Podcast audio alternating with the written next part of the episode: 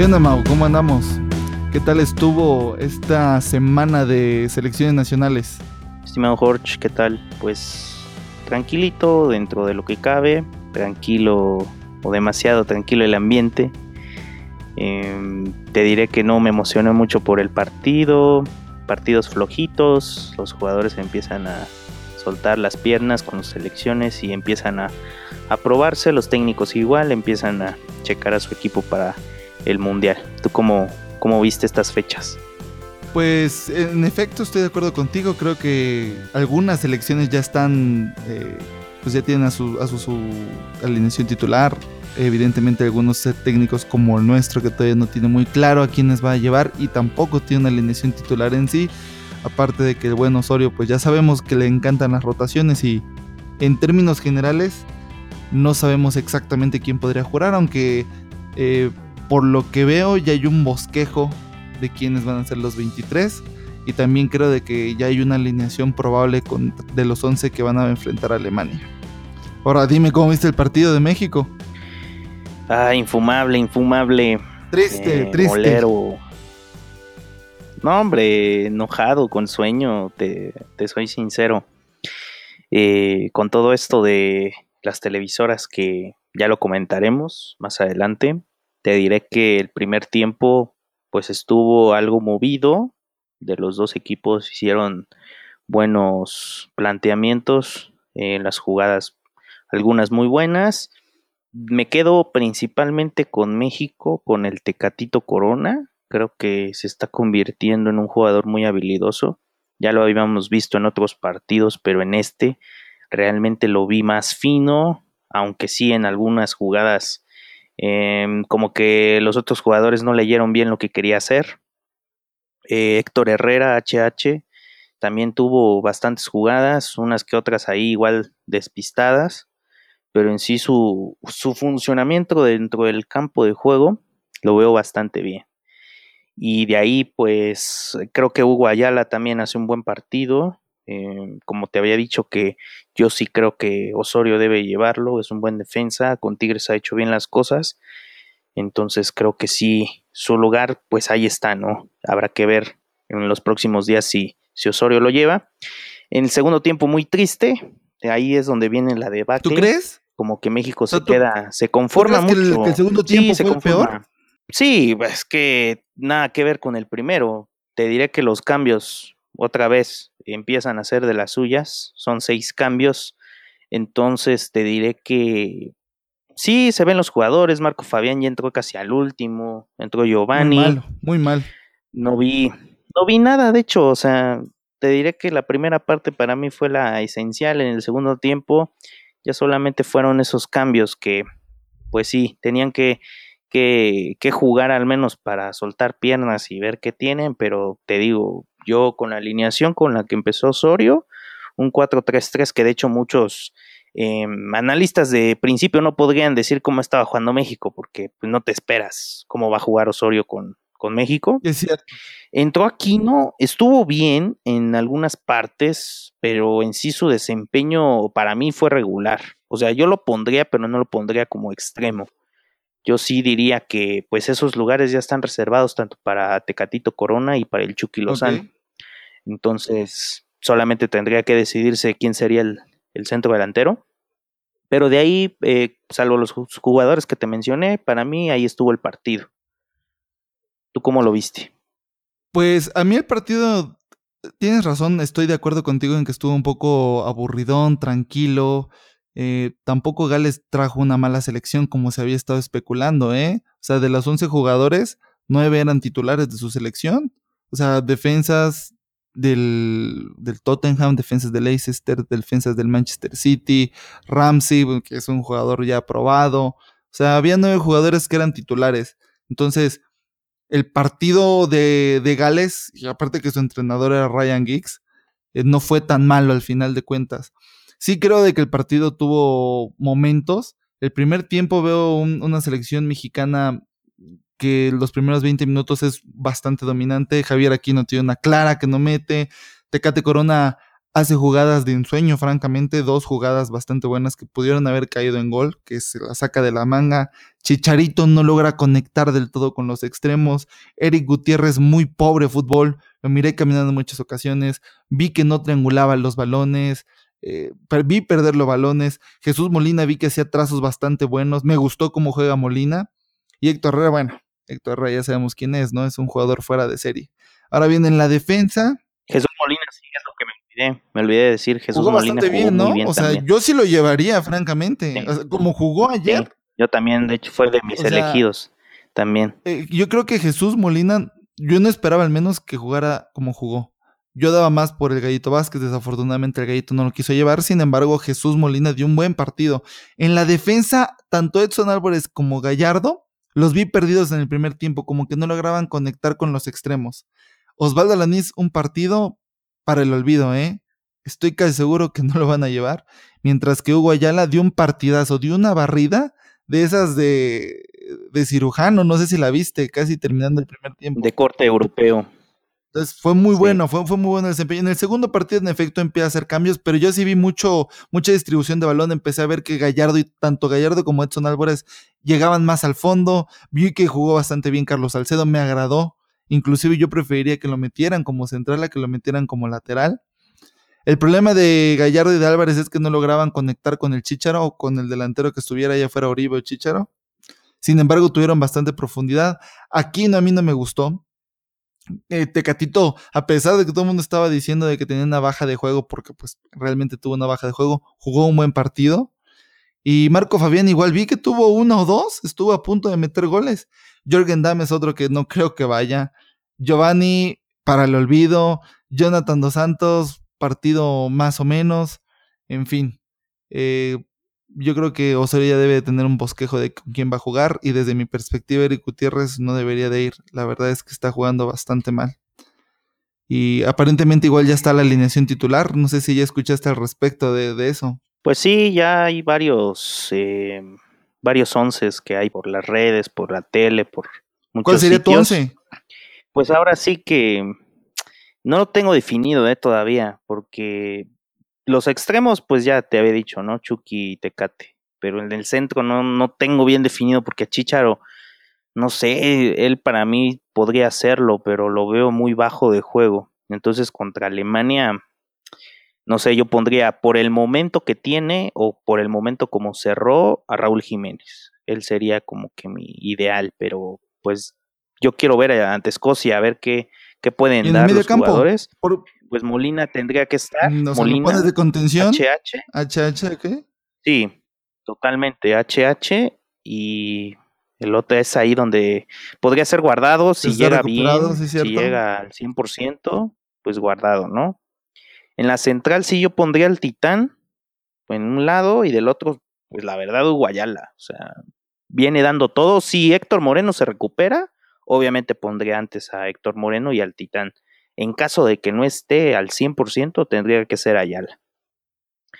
Mis laterales serían la Jun por izquierda y por derecha. Ahí tengo también las dudas. Ahí sí no lo tengo muy bien definido, pero pues sí, esa sería más o menos la defensa. Y mi portero pues sería Ochoa, principalmente. ¿Tú qué pondrías o cómo moverías? Yo jugaría, la verdad, que con Chicharo, con Tecate, con Irving Lozano adelante, con Molina como contención, con Guardado y con Herrera eh, como mixtos. En la defensa central yo creo que metería a Hugo, no sé, yo creo que Carlos Salcedo y Héctor Moreno, o en su defecto Carlos Salcedo Ayala. Y los laterales yo creo que trabajaría con la Jun y Edson Álvarez o Gallardo. Cualquiera de los dos te puede jugar cualquiera de las laterales. Yo a Edson no lo meto ni de broma. ¿A quién? Eh, contra Alemania, de verdad. A Edson no pues lo no jugó tan mal este partido, aunque hay que verlo todavía contra Escocia. Hay que verlo contra Escocia. Tú perdió algunos balones, ¿eh? eso es lo, lo, que me preocupa. Y de hecho con América no cerró bien precisamente por eso. pierde muchos balones. Y si no está concentrado en el juego, pierde muchos balones. Entonces, contra Alemania, entre los nervios y la expectativa del partido, pues es una presión muy grande.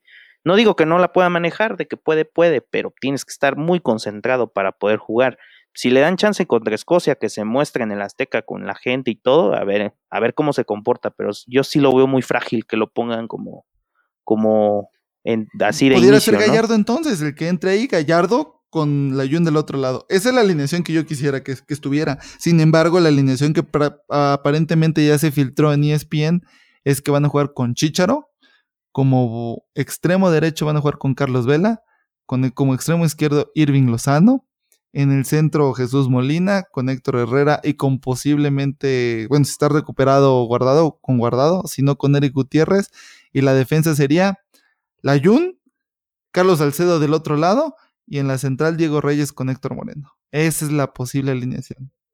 Esa podría ser otra, pero te diré que Diego Reyes, o sea, tiene buen desempeño y de hecho estaba viendo hace unos días, estaban pasando ahí la repetición del, del México-Holanda de 2014 y Diego Reyes dio un buen partido. Pero acuérdate de la lesión, ¿eh? Y estaba chavo todavía.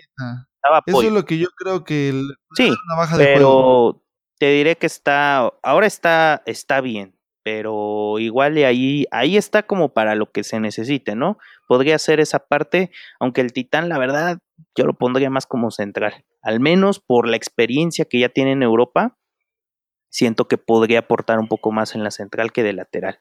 Y también Vela podría ser ese cambio. Yo creo que me funciona mejor como Osorio considera que está mejor para... Yo considero que es mejor para cambio, Vela. O sea, yo preferiría tener al Tecatito y tener a Irving Lozano, que son dos, dos personas que te pueden jugar, que te pueden correr mucho, con mucha imaginación, con mucha idea. Y en dado caso no te funcionan, haces el cambio por Vela, que es un jugador mucho más técnico. Te diré que está bien, pero eh, últimamente, y de hecho contra el, partido de, Bélgica, el Chucky entró de cambio e hizo lo que quiso. Entonces, podría ser que Vela entre de inicio en vez del Chucky. Entonces, ahí podría ser esos cambios. Es cuestión de definir en ese instante quién está preparado, mentalizado para jugar el partido. Pero bueno, faltan unos días. Mientras espero que mejore el desempeño de la selección para que el día 17 estén puestos y puedan hacer algo contra Alemania. Pues ojalá, ojalá ya veremos qué es lo que pasa en algunos días en este partido y esperemos que Osorio ya tenga alguna idea. ¿Algún pronóstico para Alemania? ¿Cuánto le pondrías de porcentaje? Empate, gane, pierde. No, pues Alemania tiene. ¿Pero cuánto, le pondrías en números? en números, ¿cómo pondrías? Un, un 60 Alemania. que gane, empate. 60. Ay, pues es que te diré que de hecho, no, no estoy al 100% pensando en el partido, entonces te diré que Alemania tiene las de ganar y es que México ahora, ahora como jugó contra Gales, no, no me da muchas eh, esperanzas, de hecho la gente lo dijo también. Eh, no se ve el desempeño correcto que quisieras ver, igual y porque era un partido de preparación y eso, pero por más, o sea, debes de jugarlo bien, debes de prepararlo bien, entonces pues yo ahora contra Alemania pues no tengo mucha esperanza. Habrá, habrá que ver ya cuando esté previo el partido contra Dinamarca y creo que ya se tiene que ver el partido que va a jugar México contra Alemania. Pues yo esta instancia, o sea, con lo que vimos ahorita, yo creo que Alemania gana con un 70%, empata con un 20% México y quizás un 10% de que gane. Más o menos. Yo, con lo que vi, con lo que vi. Y evidentemente con lo que hemos visto de Alemania. Va. Bueno, pero ¿qué te parece si nos vamos a un tema que ha conmocionado a todo México? ¿eh? Literal ha conmocionado a México. Entré a mi Twitter y me encontré con cada cosa que yo dije, ah, caray, ¿qué está pasando aquí?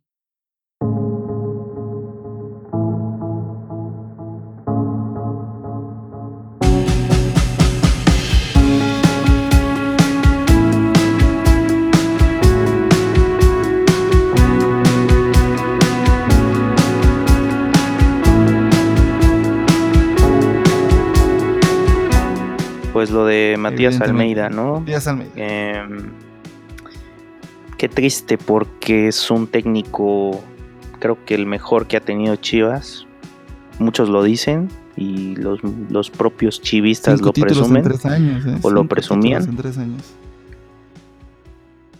Sacó un equipo que estaba prácticamente destinado a descender. Porque no se le veía pies ni cabeza. No había espíritu, no había, no había elementos suficientes como para ver que Chivas floreciera de, ese hoyo en el que estaban metidos. Entonces te quitas el descenso, traes buenos jugadores, que eres bueno en lo que haces porque la, dirección técnica de Matías Almeida en el juego que le, que le dio a Chivas creo que es de los mejores y Chivas, vuelvo a repetir, no había tenido un técnico así en mucho tiempo y más porque yo creo recordar que desde que llegó a Chivas, el mismo técnico estaba confiado de que iba a trabajar bien y que iba a hacer bien las cosas. En el supuesto de que pues él estuvo con River en segunda, supo lo que es sacar a un equipo de las sombras, entonces él estaba inspirado y sabía lo que tenía que hacer con Chivas. Encontró la identidad y para su tristeza y también para la de muchos ya no ya no ya no va a estar, se va por la puerta de atrás junto con muchos jugadores que pues hasta estos pues ya momentos la carta, yo creo, ¿no? el apoyo la carta esa de que estaban encabronados, eh, la forma. Sí. Chivas, Chivas no merece algo así porque Chivas es un equipo de nombre, es un equipo grande, es un equipo popular, mucha gente lo defiende a capa y espada, eh, tiene un gran estadio, eh, Jorge Vergara ha hecho muchos errores dentro del, del equipo en su, en su corta gestión, no ha sido campeón muchas veces, eh, ha tenido buenos jugadores, pero no es suficiente con eso. Me acuerdo que la última vez que me enojé severamente con Jorge Vergara en cuestiones directivas y de, fútbol fue cuando corrió a Johan Cruyff. O sea, no puedes, no puedes ponerte a la altura de un personaje que ha hecho una institución en Europa y en su país.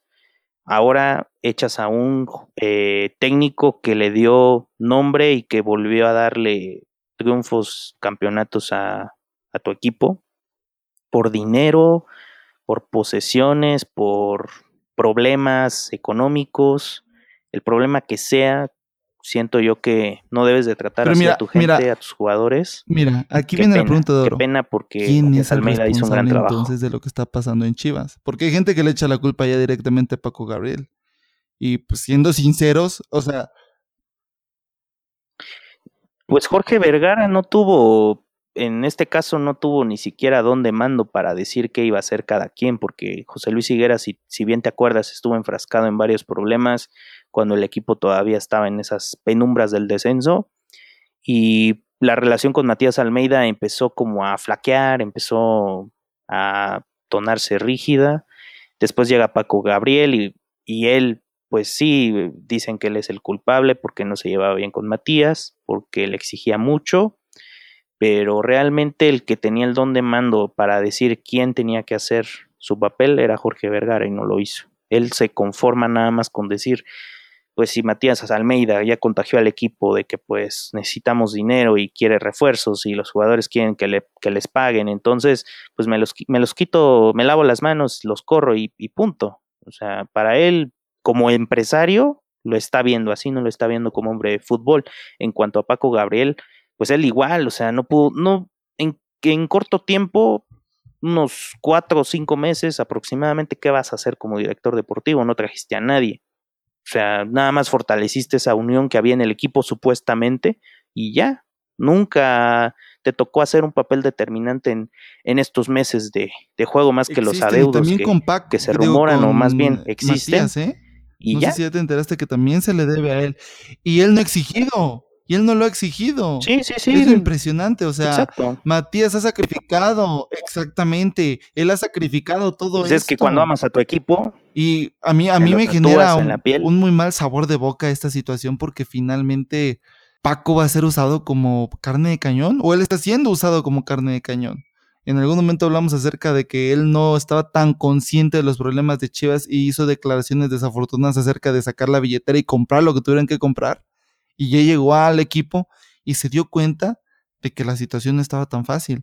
Aún así, él toma la decisión de, de luchar o de arriesgarse a tomar el puesto de director deportivo de Chivas. Y mira cómo le está pagando Jorge Vergara. Bueno, aunque yo todavía no sé si es exactamente Jorge Vergara, me da la impresión de que también José Luis Higuera ha tenido mucho que ver por ahí. Él, no, él tampoco ha tomado buenas decisiones. El problema es que José Luis Higuera también, o sea, estuvo un tiempo metidísimo en Chivas, tomó parte de varias decisiones, pero después con la llegada de Paco Gabriel, previamente, o sea, ya estaban criticando lo de que pues ni siquiera sabía hacerla ni de CEO, ni de directivo, ni de director deportivo, etcétera. O sea, no estaba ni haciendo ni una ni otra cosa. Entonces por eso llega Paco Gabriel. Pero entre tanta gente, de hecho hasta se estaba hablando de que Matías podía fungir como director deportivo y como director técnico, pero es algo imposible, porque el director deportivo es el que debe de respaldarte como cabeza de un equipo para las contrataciones, para los jugadores, para inclusive esa parte de motivación y de muchas cosas que te puede dar, como ahora Cruz Azul con Ricardo No, bueno, yo creo que la cosa está también un poco diferente porque lo que aparenta ser el problema de fondo son los problemas económicos que tiene Grupo OmniLife.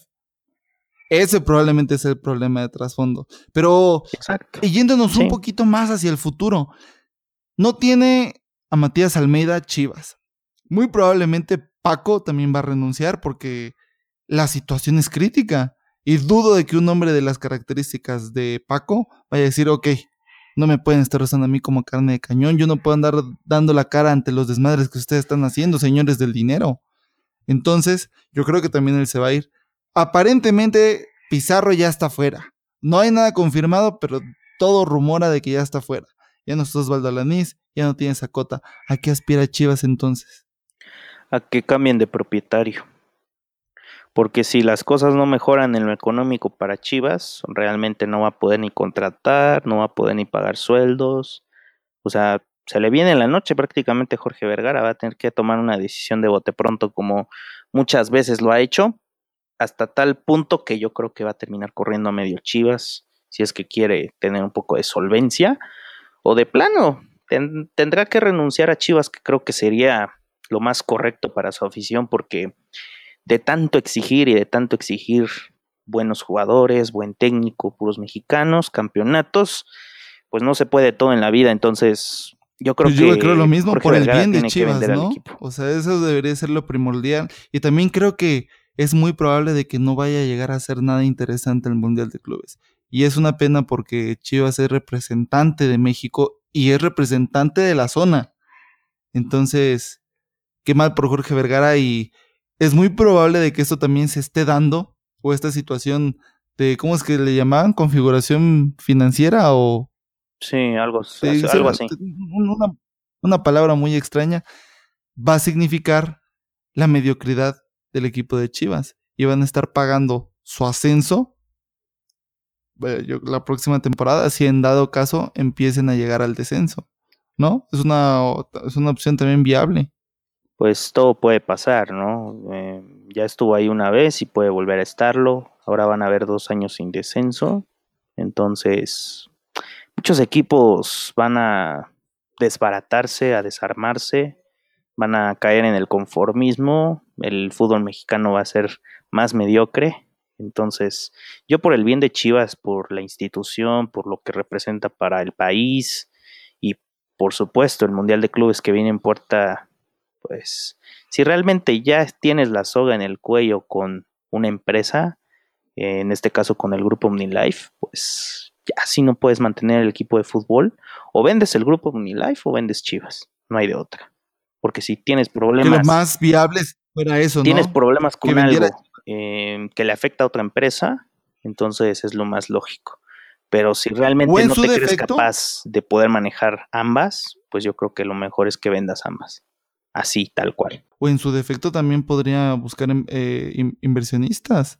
No dudes de que Carlos Slim esté interesado. Sí, pero así como lo hizo con Grupo Pachuca durante cinco años. No va a dejar. Así como lo hizo con, con Grupo Pachuca, que soñó el 30% de Grupo Pachuca, Carlos Slim, y le rindió bastante dinero.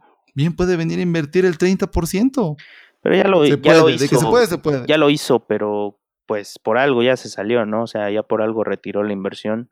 Grupo Pachuca pues ya no está más con, con Slim y dudo que pueda alguien porque ya se había acabado ya se había acabado el contrato. Sí, pero pues ya no quisieron renovar, entonces yo te digo de que pues Slim puede y también si quisiera, pero pues no podría realmente cambiarle la cara al equipo porque, pues sí, dinero, ¿no? Pero aparte las decisiones, ¿quién las va a ejecutar de, de buena manera? O sea, Jorge Vergara no va a querer que alguien más tome las decisiones por él. O sea, no va a querer votar eh, para tomar una decisión. O sea, pasó muchas veces que Chivas pudo haber recibido inversiones porque mucha gente de fútbol quería crear un proyecto sólido, pero nadie se le acercó. O sea, Jorge Vergara, desde su corto mando en Chivas, pues ha hecho las cosas solo, pues le ha ido regular.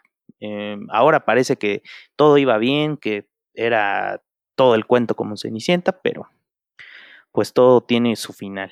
Pero bueno, Mau, oye, ¿qué tal si hablamos acerca de otro tema que nos agarró por sorpresa hoy a las 8 de la mañana? Algo que pasó en España y que tú dijeras, tú me decías a mí, ¿qué está pasando, eh? ¿Qué está pasando? Hoy es el día del despido de los técnicos. Se viene la Dime noche qué pasó en España. para el Madrid. Pues sí, eh, Zidane anunció su retiro del equipo merengue. Una decisión que de verdad, o sea, vi, vi el celular y no creí, o sea, pensaba que era una broma o algo, no sé, me pasaban muchas cosas por la mente en ese momento. Qué triste que, que, se vaya, pero por un lado, triste, pero por el otro, creo que está tomando una buena decisión, conociendo cómo es el Real Madrid, y creo que en sus justas palabras me, me puedo apoyar, porque él es un técnico ganador, él no quiere perder, reconoció que no podría ser fácil volver a ganar otra Copa de Europa, otra Champions en esta próxima temporada, entonces desde que perdió la, las instancias de, eliminatorias en la Copa del Rey, pues dijo, pues me queda ganar la Champions o me voy. La ganó otra vez. Y yo creo que él ya no se vio capaz de, volver a, a, ganarla. Entonces se retira sin haber perdido. Eh, es el rey de Europa, es el técnico que, que nos sorprendió a todos, que sorprendió al mundo, que le dio al Madrid otra vez esa grandeza que, que lo caracteriza. Y bueno, eh, Florentino Pérez tiene que pensar muy bien qué va a hacer con, con la mina de oro que tiene, porque al igual, o sea, él estuvo luchando a capa y espada para que el Real Madrid volviera a ser relevante en Europa. Ahora está en, en esa instancia de ser el mejor de Europa, el, el, rey de copas. Pero sí está difícil mantener un equipo así. O sea, no, no solamente o sea, es llegar a dirigir. ¿tú crees, ya. ¿Tú crees de que Zidane le dio una historia a corto plazo de tres sí. años bastante grande. O sea, para ti ha sido uno de los mejores técnicos. Sí, o sea, te diré que no sé si lo sepas, pero él empezó su, su carrera como técnico en el Real Madrid Castilla de, sí, en el Castilla. segunda. Le fue horrible. O sea, lo corrieron. No, no hizo bien su trabajo. Quedó en último lugar en la última temporada que dirigió y no tenía mucho futuro. Él pensaba que lo mejor sería ir a probarse en otros clubes para empezar a dirigir, pero la grandeza le llegó muy rápido. O sea, él ya estaba mentalizado que probablemente su nombre estaba de entre los candidatos para dirigir al Real Madrid en, pues, ya en, en días. Y él estuvo muy seguro, aunque creo que lo que le ayudó es de que es un emblema, es un buen jugador, entonces ahora como entrenador aplicar todos esos conocimientos a tu plantilla, a jugadores que conoces, porque pues Sergio Ramos coincidió todavía con Zidane. Eh, a otros jugadores los llegó a ver todavía cuando eran eh, jugadores, cuando él ya se estaba retirando. Entonces esa parte te da respaldo, te da confianza. Y también tenías buenos jugadores, tienes a uno de los mejores jugadores del mundo. No, claro, exactamente. O sea, el plantel del Madrid es probablemente el sí. mejor plantel de todo el mundo, ¿eh? O sea, yo no quiero demeritar lo que ha hecho Zidane. Sin embargo, creo que no ganó todo lo que debía de haber ganado con el plantel que tenía. O sea, eh, la, la etapa de algidez de Zidane o del Real Madrid coincidió con la etapa, una pequeña etapa de debacle por parte del Barcelona. Entonces, ¿cómo es que no pudo ganar la liga? Creo que ganó una liga nada más. Uh -huh. Una liga de las tres de las que pudo haber ganado. Ganó Champions, es cierto, dos bien ganadas. La tercera circunstancial, esta última fue bastante circunstancial. ¿Tú no crees que si hubiera estado Mo Salah en buena en, en, todo el partido en los 90 minutos es muy probable que el Liverpool hubiera ganado. Sí, o sea, el partido cambió, lo platicamos, pero más allá de, los golpes de, destino. Y ya de había perdido todo lo demás. O sea, Copa del Rey la perdió. La Liga la perdió. Y estaba al borde de perder esto. Pues muchos dicen que la Champions es más que la Liga, es más que cualquier otra copa, es el mejor torneo de, de clubes a nivel mundial. Bueno, es que, es que ahí lo que tú, lo que tú demuestras en la Champions es que tú eres uno de los mejores equipos de momento. En cambio, la liga es la constancia de ser un buen equipo toda la temporada. Yo reclamo un poco eso porque en el caso del Barça, de hecho, eh, estaba meditando cuánto tiempo estuvo Pep con el Barça, alrededor de 3, 4 años. O sea, el mejor año fue el 2009, donde ganan el sextete. Después el 2011 vuelven a ganar otra Champions. Y en 2015 hacen otro triplete. Es el único equipo del mundo con dos tripletes y un sextete. O sea, ganan todo. Todo lo que les toca lo ganan. Ok. Es un equipo que marcó época, que pues ahora está en transición de buscar a sus jugadores que van a ser el emblema. Y ahora el Madrid, pues 2014 contra el Atlético de Madrid. Ahí igual accidentada la final. Eh, yo creo que el Real Madrid lo que quería, o al menos lo que Florentino quería en esos tiempos, es que el Real Madrid ganara la Champions, porque la décima se tardó muchísimo en llegar. O sea, el Real Madrid no figuraba en, finales como ahora lo hace. Eh, pasó una sequía enorme. Cierto, eh, tampoco es que ganara tantas ligas, pero el equipo dejó de tener presencia en Europa. O sea, dejó de, dejó de tener ese espíritu que pues como 10 años, que fue la época de la grandeza del Barcelona. Exactamente. O sea, entre el, entre el Barcelona de Rijkaard y el Barcelona de Pep, lograron hacer a un lado al Madrid. Y francamente, el que empieza la recuperación del Madrid es el mismo Mourinho que sale por la puerta de atrás. Pues te diré que con Mourinho recuperaron jerarquía en algunas partes, pero igual no fue muy exitoso. O sea, ganaron ligas y todo, pero igual la Champions ahí. O sea, todo lo, lo que reclamaban los madridistas era la Champions y la Champions y la Champions.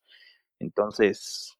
Y que hasta que llegó Carlito Ancelotti. Y Zidane era su auxiliar. O sea, ganas cuatro Champions estando en el banquillo prácticamente. Entonces, eh, el dilema ahora está en quién va a ser el técnico y si va a ser capaz de seguirle dando al Madrid esa grandeza en Europa y pues darle en la torre al Barça, ¿no?